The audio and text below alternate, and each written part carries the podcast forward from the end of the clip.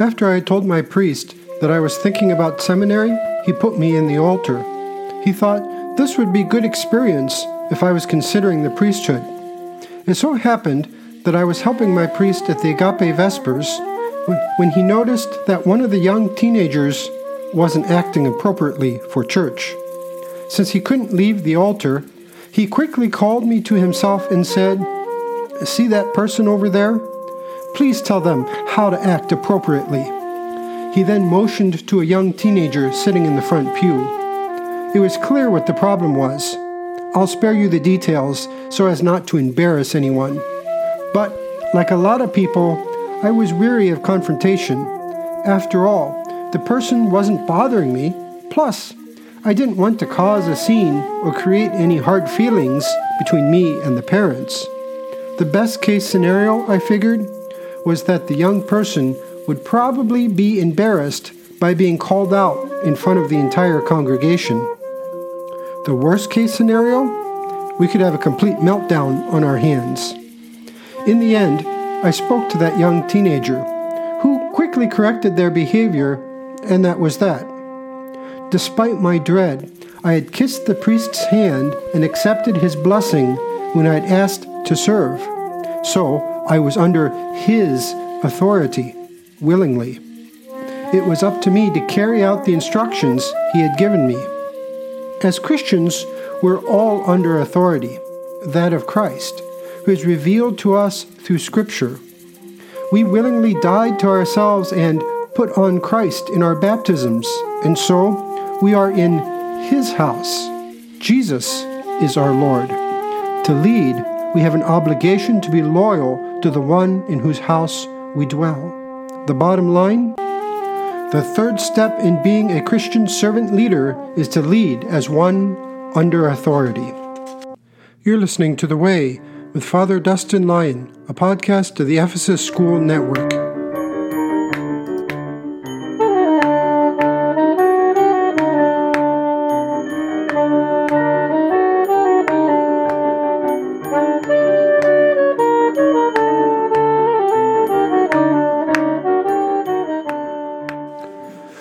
Welcome to The Way.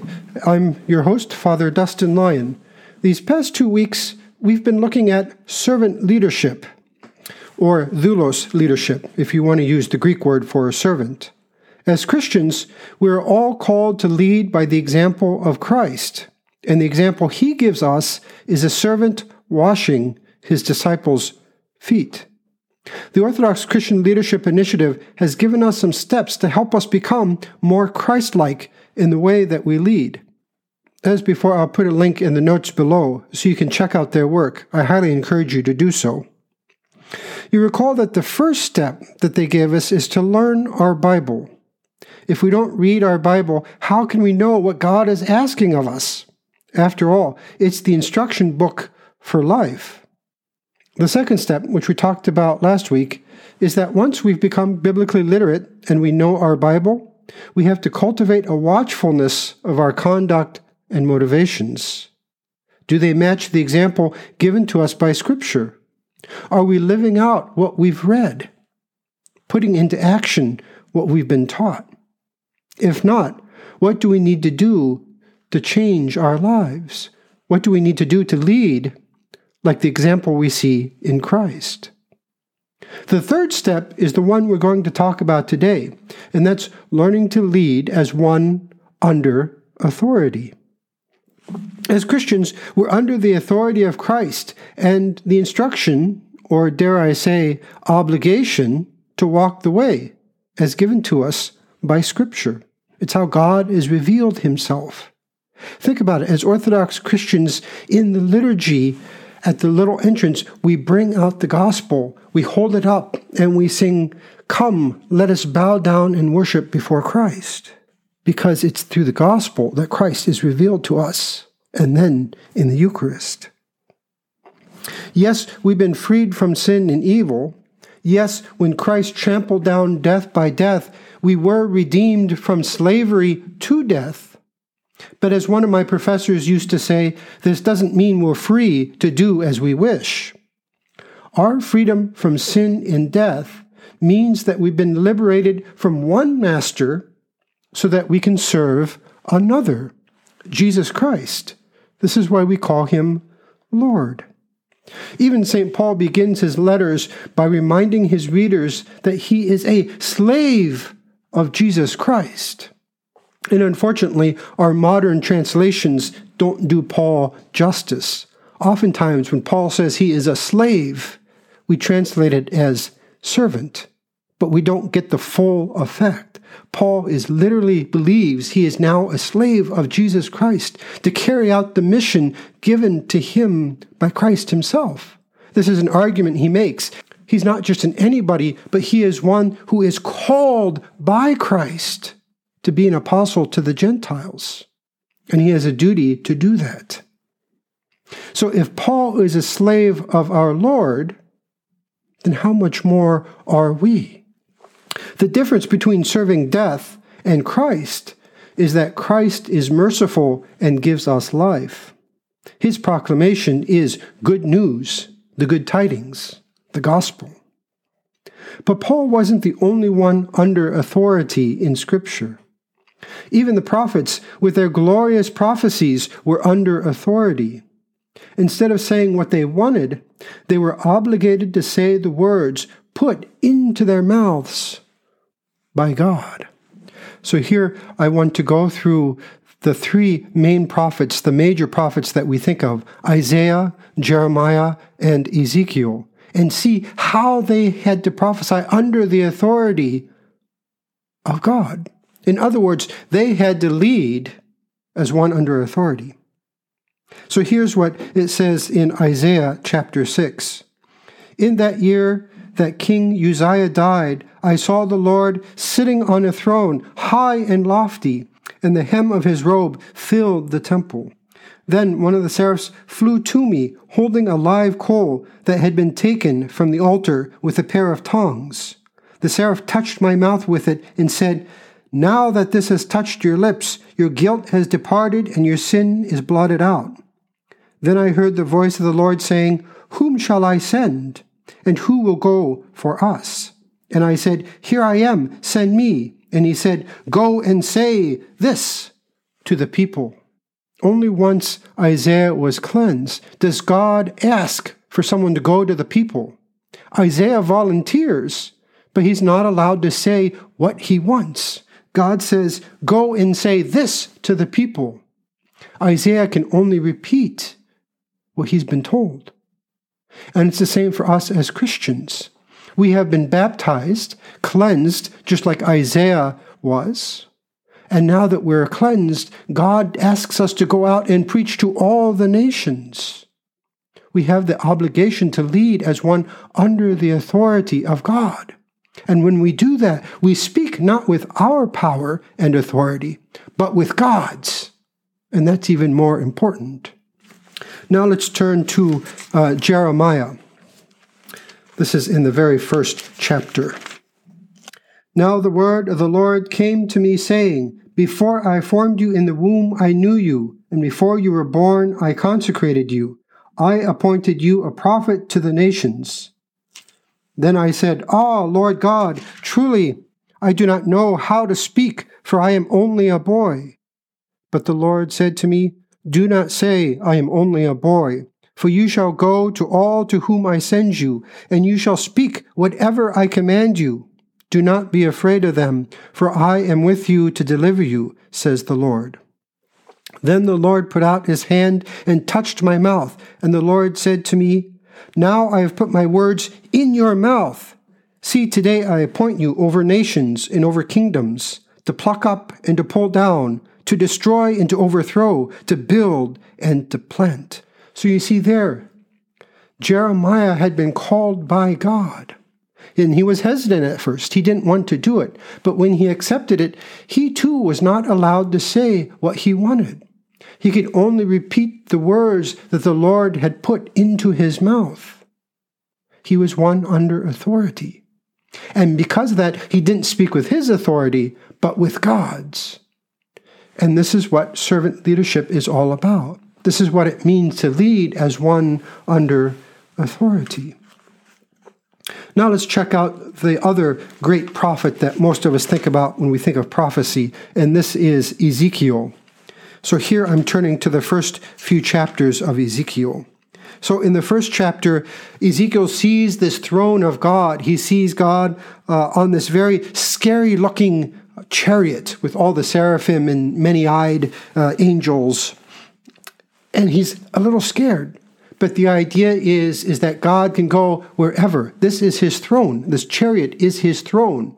And he can go wherever he wants to. Ezekiel finally gets commissioned in chapter 2. God said to me, O mortal, stand up on your feet, and I will speak with you.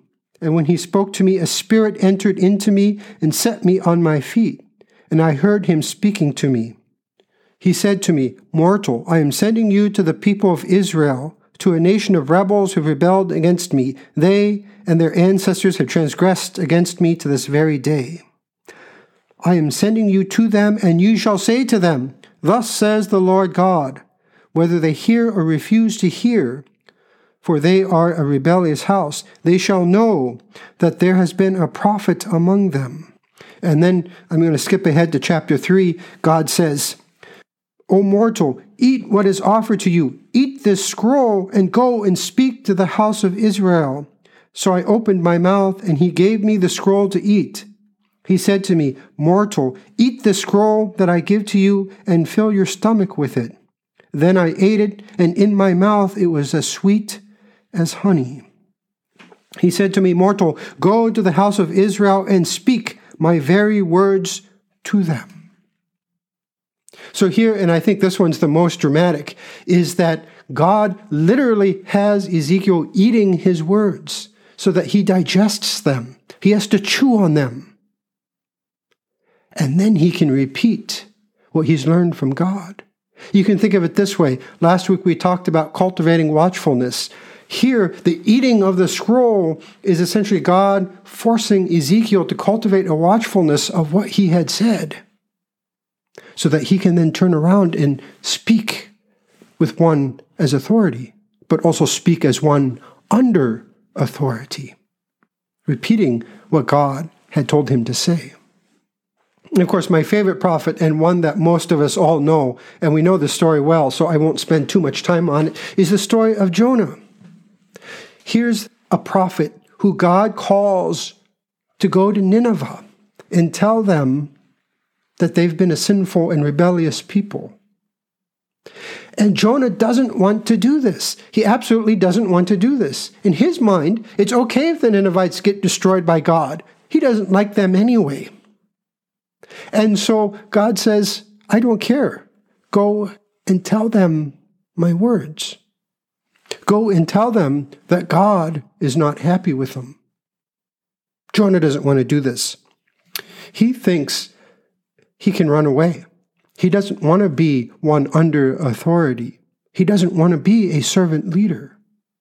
And so he gets into a boat and tries to go away from God. He tries to run away from his responsibilities. And of course, a great storm comes up, and everyone else in the boat is trying to figure out why would the God send this storm to destroy us? And finally, you can almost imagine Jonah kind of raising his hand meekly in the back and says, Well, I'm trying to run away from God because I don't want to do what he wants me to do. And of course, the others say, Well, we're going to throw you overboard. So they throw Jonah overboard. And of course, the storm goes away. But Jonah gets swallowed by the big fish. Sometimes we translate it as whale in English, uh, but the text says he gets swallowed by a big fish. And he's there for three days and three nights. Eventually, the fish vomits him up. And Jonah does go and do eventually what God asks him to. He goes to Nineveh and he tells them that God is not happy with them. And what happens? They repent. They repent, and Nineveh is not destroyed. This is the true sign of Jonah. Sometimes the New Testament talks about the sign of Jonah, and we think about the three days in the tomb because Jonah was in the belly of the fish for three days. But the real sign of Jonah is the preaching that he gave to Nineveh, the preaching of mercy.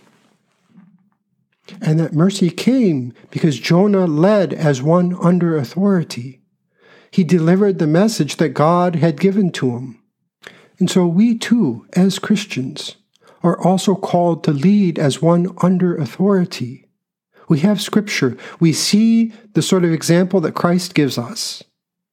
We see the example of the prophets, and we're called to lead under that same sort of authority with God backing us up. And I dare say that unless we take on our responsibility as Christians, we will never be fulfilled. We'll always be like Jonah, running away from what God has called us to be, and we won't be happy. The chaos around us will swallow us up like the fish swallowed Jonah up. But when we face our responsibility, when we face the calling that God has given us, then we'll find fulfillment. Then we'll be able to lead as God is showing us. So each of these prophets, Isaiah, Jeremiah, Ezekiel, Jonah, each of them was called to lead. But it wasn't haphazard, it was servant leadership that was under the authority of the word given to them by God. Remember, God's word leads to life, it leads to blessings, as in the example of Jonah. Nineveh was able to repent and find salvation. The Israelites or the Judeans were able to find salvation through the words spoken to them by Isaiah, Ezekiel, or Jeremiah. Jeremiah tells us that there will be a new covenant. Isaiah shows us that it must be a suffering servant. Because they led as one under authority, we find salvation for ourselves. So, brothers and sisters, to go back to where we started, we are Christians who have been baptized. We have put on Christ, and now we call Jesus our Lord. It may sound harsh to us as Christians to talk about being a slave of Christ. We like the idea of being freed from sin and death. But as Americans, we're uncomfortable, perhaps, talking about ourselves as slaves of Jesus Christ. Yet, as we've seen, this is what servant leadership is about. It's about leading as one under the authority of a master. Our master happens to be Christ, the Son of God. And when we are under his authority, we speak with his authority. But this leadership isn't one of oppression. This leadership is a sign of Jonah, a sign of mercy that brings salvation to everyone. And that's what all Christians are called to be servant leaders. Join me next week as we continue exploring what it means to be a servant leader. May God bless you.